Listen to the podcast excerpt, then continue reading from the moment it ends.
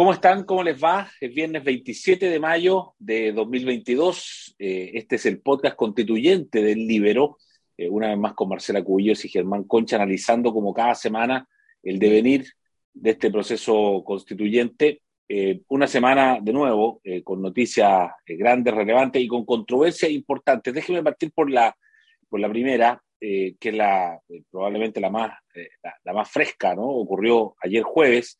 Y es que se aprobó en comisión esta norma que dice que eh, para cambiar la constitución eh, redactada, si es que se aprueba, desde luego, en el plebiscito de salida, eh, se van a requerir dos tercios de los votos del Congreso para poder hacer cualquier modificación, al menos en los próximos cuatro años. Marcela Cubillos, ¿qué te parece ese, esta norma que se aprueba ayer?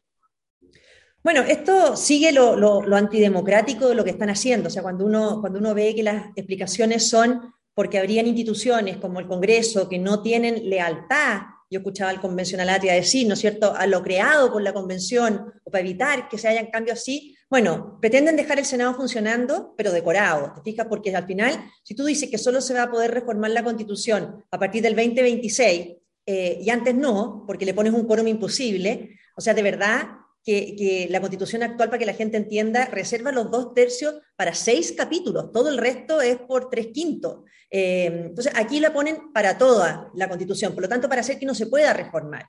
Y yo quiero agregar además dos cosas, o sea, esta Constitución es irreformable, uno por eso, ¿no es cierto?, porque le ponen un quórum muy alto. Dos, los que dicen que van a poder cambiarla, aunque le bajaran el quórum, uno dice... ¿Por qué la centroizquierda va a pasar a tener poder si no lo tuvieron hasta ahora en las normas que están en el texto? O sea, la gente que piensa que esto se va a mejorar, ¿por qué les harían caso? Si aquí la izquierda más radical está feliz con el texto y escribieron básicamente su programa de gobierno, en esto creen. Y lo tercero es que hay una norma muy importante en, la, en, la, en el texto de la convención que se menciona poco, y es que los pueblos originarios se les dio poder de veto. O sea, para hacer cualquier cambio que afecte de alguna manera sus derechos, se necesita el consentimiento de ello, no consulta indígena, el consentimiento de ello.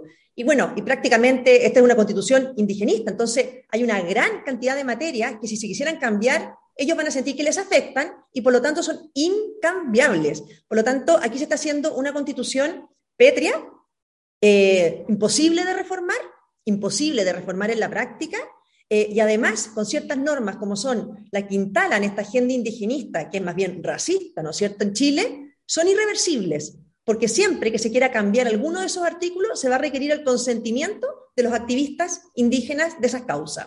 Eh, por lo tanto, esta es una, es una muy mala señal, aun cuando después en el Pleno, porque esto se votó en la Comisión y falta el Pleno, aun cuando en el Pleno bajen un poco el quórum o los socialistas se arrepientan de esta indicación o alguno, etcétera, eh, ya la intención... es hacer que esta Constitución sea imposible de reformar y por lo tanto la van a arreglar de otra manera para que el Senado y la Cámara de Diputados actual no pueda eh, meterle mano, por así decirlo, a este texto. Germán Concha, ¿qué te parece la norma esta de los dos tercios? Hola, ¿cómo están? A ver, Eduardo, mientras hablaba Marcela, imposible no acordarse de la frase famosa de la presidenta de Chile, que cada día puede ser peor, porque la verdad es que la Convención nos, nos propone cada día lo que tú dices, al menos es igual de malo que lo anterior, digamos, y empeora la situación. Porque de verdad, eh, lo que aprobó la, com- la comisión, todavía no tenemos pleno, pero lo que aprobó la comisión es bien grave. Ahora, eh, llama la atención que todavía tengas mucha gente que como que no quiere entender que esto está pasando. Que mira esto y dice, no, si esto no es tan grave. Eh, me tomo dos minutos porque me acaba de pasar y me sorprendió mucho. Eh, me llamó un amigo para invitarme a comer. Eh, muy gentilmente, y la explicación era que venía saliendo de un seminario donde habían expuesto expertos constitucionalistas sobre el borrador de la Convención. Y él había quedado muy impactado por uno de estos expertos que se había dedicado a decir básicamente que esto no era tan grave, que esto iba a funcionar bien, que no había normas que afectaran en realidad el derecho de propiedad, que, que, no, que era todo muy bueno, digamos. Y mi amigo me dice, mira, yo salí reconfortado de, esta, de, esta, de este seminario, casi feliz. Eh, pero como él oye los podcasts de la Red Libero en general, parece que le echa a perder el día porque se acordó de los comentarios míos, pero como que lo tuyo me hacía ruido. Entonces se siente, nos sentamos y me dice, me resume lo que había dicho este experto, y me dice al final, bueno, tú no me puedes decir que esta Constitución es tan mala. No, le digo yo, es peor. Es peor, y es peor por lo que Entre otras cosas por lo que dice Marcela, porque, porque estas normas demuestran una cierta disposición a no corregir nada. No importa lo que te digan, no importa la evidencia que te muestren, no es relevante. Se va a hacer esto de la manera que la mayoría quiere hacerlo y punto. Y al que no le gusta, ok, ese es problema de él. Ahora, en lo concreto de los dos tercios, yo diría que aquí hay tres puntos gruesos. Uno, eh, los mismos que nos dijeron que los dos tercios eran antidemocráticos, poco menos que cavernarios, propios solo de dictadura, eh, imposibles de aceptar, que hicieron todo lo posible por saltárselos en el reglamento de la convención durante toda la convención. Ahora descubren que los dos tercios funcionan, son fantásticos y tienen sentido institucional. Entonces tú dices, ¿qué explicación hay para eso? Y no quiero atribuirle intención a nadie, pero ¿cuál es la única explicación lógica? Calculadora. Esto es pura calculadora. ¿Qué es lo que pasaba? Que antes los dos tercios operaban como una regla que controlaba o limitaba su poder. Hoy día los dos tercios van a operar como una regla que favorece su poder. Entonces es pura calculadora. Entonces lo que yo creo es que lo menos es que por lo menos saquemos la moralina de la conversación y entonces no digan que esto es por principios democráticos, por razones de justicia o por altos criterios morales. No, es pura calculadora. Ya hablemos de calculadora entonces. Dos. Cuando se aprueba en noviembre del dos mil veintiuno el acuerdo que da origen a este proceso y después la reforma constitucional, las personas que suscriben ese acuerdo no sabían, podían intuirlo, proyectarlo, calcularlo, pero no sabían cuál era el resultado del plebiscito, ni cuál era la composición del Congreso. No lo sabían, la composición del Congreso que se iba a elegir después, atendido todo el ajuste que produce la pandemia, etcétera. No sabían que venía una pandemia de por medio, digamos, todo eso era, era ciego, se cumplía esto que al mundo progresista le gusta tanto, el velo de la ignorancia de Rawls, el hacer normas sin saber qué lugar voy a tener después en ella. Bueno, había velo de la ignorancia. Igual que el año ochenta y nueve, cuando se hace la reforma constitucional y se cambian los quórums de reforma y se establece este, el que tenemos hoy día, tres quintos, dos tercios, según explicaba Marcela, cuando se hace esa reforma no se había hecho la elección parlamentaria de finales del ochenta y nueve. Por lo tanto, tú no sabías qué quórum ibas a tener. Esta reforma se hace, o esta propuesta se hace, con el Congreso a la vista, con el equilibrio de mayorías a la vista. Entonces, esta, reforma, esta propuesta tú la estás haciendo ¿para qué? Para saltarte ese equilibrio. Entonces, estás usando primero la calculadora para ganar por secretaría. Eso es lo que estás haciendo. Estás diciendo, ¿qué quórum tengo que poner para poder ganar igual, dada la configuración concreta y real que conozco, de fuerzas políticas? Este, perfecto, este uso entonces. Eso es ganar por secretaría en cualquier parte del mundo. Y lo tercero, que me parece ya lo más grave, es que yo oí un poco en la línea de lo que decía Marcela, no he leído los comentarios, pero he oído que habrían varios convencionales que habrían dicho que este Congreso no está, no me acuerdo si es suficientemente comprometido, suficientemente leal, eh, es algo que va como por ahí con la Constitución nueva. Entonces tú dices, a ver, ¿qué significa eso? ¿Le están diciendo al Congreso que no va a cumplir la institucionalidad? Porque el implícito es ese. Si yo digo no está suficientemente comprometido, que hay un riesgo de que lo que yo le estoy diciendo al Congreso es no, usted no puede porque usted no va a ser leal con la institucionalidad, con la institucionalidad democráticamente aceptada. O sea, que es decir, si gana el apruebo, usted no va a ser leal con ese resultado. Eso, me gustaría saber qué opina el Congreso de eso, el Congreso actual, de que le digan eso. Y refleja una mentalidad totalitaria en el sentido de que solo la mayoría actual puede hacer algo porque solo esa es la mayoría claro, pura, claro. moralmente correcta, etcétera. Pero además tiene una segunda vuelta que todavía es más peligrosa y que espero de verdad que no estén ahí. ¿Por qué el siguiente Congreso sí va a estar comprometido? ¿Cuál es la razón? ¿Qué cambia? Entonces tú dices, bueno, lo único que va a cambiar es la forma de elección. Ah, entonces le metimos la mano a la urna.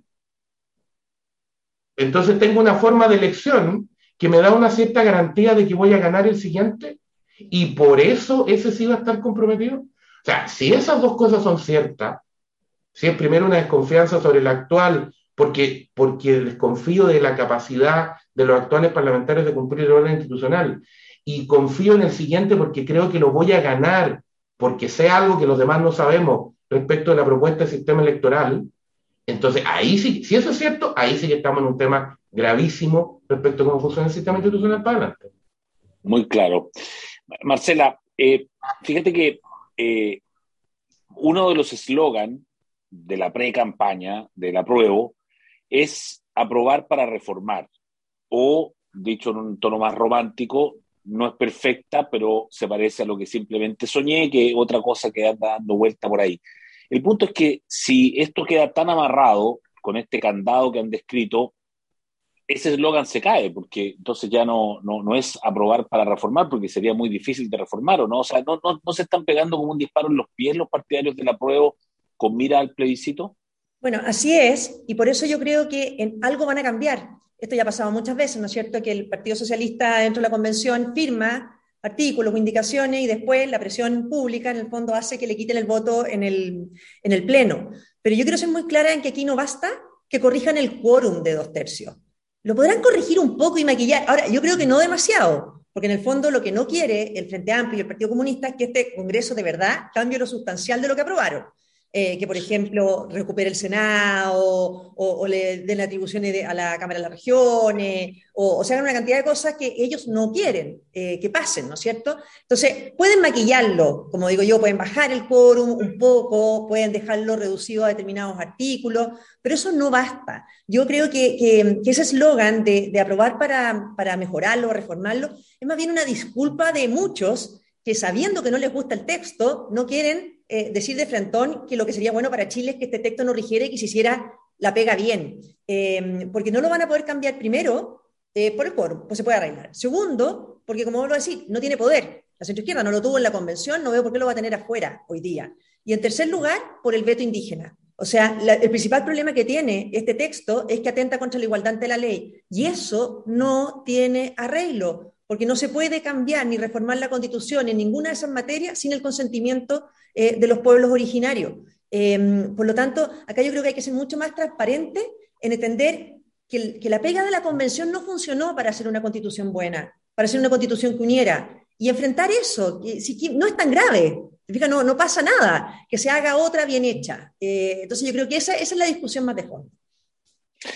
Germán, déjame eh, llevarte a otro tema eh, de esta semana, eh, muy relevante, que se conectó, fíjate, con el trabajo de la, de la convención y con el proceso constituyente en general, y es eh, el asesinato de un comunero mapuche esta semana eh, en Lumaco eh, por un grupo guerrillero, claramente, que estaba puesto eh, parapetado ahí en, en, en la orilla de un camino, eh, bloquean eh, un bus con trabajadores que iban a hacer labores forestales, les disparan, muere uno. Eh, y fíjate que eso generó una discusión respecto del proceso constituyente, porque eh, desde luego lo que la gente empezó a pedir en la zona es, oiga, eh, haga un poquito más eh, amplio, un poquito más completo el estado de excepción, que era un estado de excepción acotado. La gente empezó a decir, bueno, pero en la nueva Constitución no hay estado de excepción eh, previsto para que las Fuerzas Armadas puedan actuar, y se habló entonces de una Constitución insegura. ¿Tú, tú estás de acuerdo con, esa, con ese punto de vista, Germán? Sí, yo creo que es más grave todavía porque refleja un prejuicio ideológico. Eh, en Chile llevamos mucho tiempo justificando la violencia como la reacción a la violencia estructural del Estado. Esto es puro neomarxismo, pero es, hay que decirlo así porque el argumento, digamos, la lógica es: yo no puedo perseguir efectivamente a los delincuentes porque en realidad quienes cometen delitos no son responsables por lo que están haciendo, porque esa es una reacción a la violencia estructural del Estado. Y como ese Estado ha venido estructuralmente persiguiendo, perjudicando, agravando, entonces estos son, no quiero ser irónico eh, o grotesco, pero son unos pobres niños, comillas, que no están haciendo nada malo y a los cuales prácticamente no los puedo ni siquiera meter preso, porque prácticamente no tienen culpa. Y tú ves que el discurso en muchos momentos, antes del dieciocho de octubre, era casi abolicionista. Abolicionista en, en términos penales es una doctrina que sostiene que el instrumento penal no se puede usar. Que precisamente la idea no es, no es el garantismo, que esto es más que el garantismo, no es decir tengo que proteger especialmente los derechos de los imputados, que eso es razonable y es parte del, del sistema penal, sino que esto es mucho más allá que eso. Ya el garantismo se discute si es una exageración, pero esto es mucho más allá que eso, es creer que la herramienta penal no la usa. Por esto, por este tema estructural que está dando vuelta. Entonces, eh, cada vez que tienes un detenido por un delito, por unos ciertos delitos, ¿eh? Porque hay otros delitos en los cuales toda esta protección desaparece. Cuando tienes delitos de cuello blanco, temas económicos, por ejemplo, ahí poco menos que los acusados no tienen derecho ni a juicio ni a defensa, porque ahí son, aplicando la misma lógica estructural, ellos son parte de los explotadores. Entonces, como son parte de los explotadores, no los tienes que ni siquiera defender ni dar derecho a que se aprendan. En fin, a partir del dieciocho de octubre eso se agrava, porque lo que haces es que glorificas la violencia. Y entonces dices que los que saquean, queman, destruyen, etcétera, son virtualmente héroes que están haciendo algo muy importante para Chile. No sé si ustedes se acuerdan, pero, pero un momento muy crítico en esto y muy grave del ánimo de la sociedad chilena, el Festival de Viña en el dos mil veinte, cuando Kramer, en una de sus rutinas, hace que uno de los personajes que él imita diga, hablando por los manifestantes, dice, no critiquen a la primera línea, porque sin ellos no podríamos expresarnos. Ovación de la quinta. Entonces, espérate, Chile era un país ocupado militarmente, donde no había libertad de expresión, donde la gente no podía hablar, donde no se podían hacer manifestaciones. ¿De eso me están hablando? Eso, ese es el mensaje que se le quería dar a la gente, eso es lo que estábamos todos convencidos en un momento determinado. Porque esa es la lógica. Entonces, claro, con esa lógica, cuando tú tienes que afrontar los estados de excepción, que son maneras efectivamente de reponer el orden público, entonces, claro, te cuesta mucho diseñar estados de excepción eficaces, porque en el fondo te cuesta creer que la tarea fundamental del Estado es restablecer el orden público, es asegurarlo.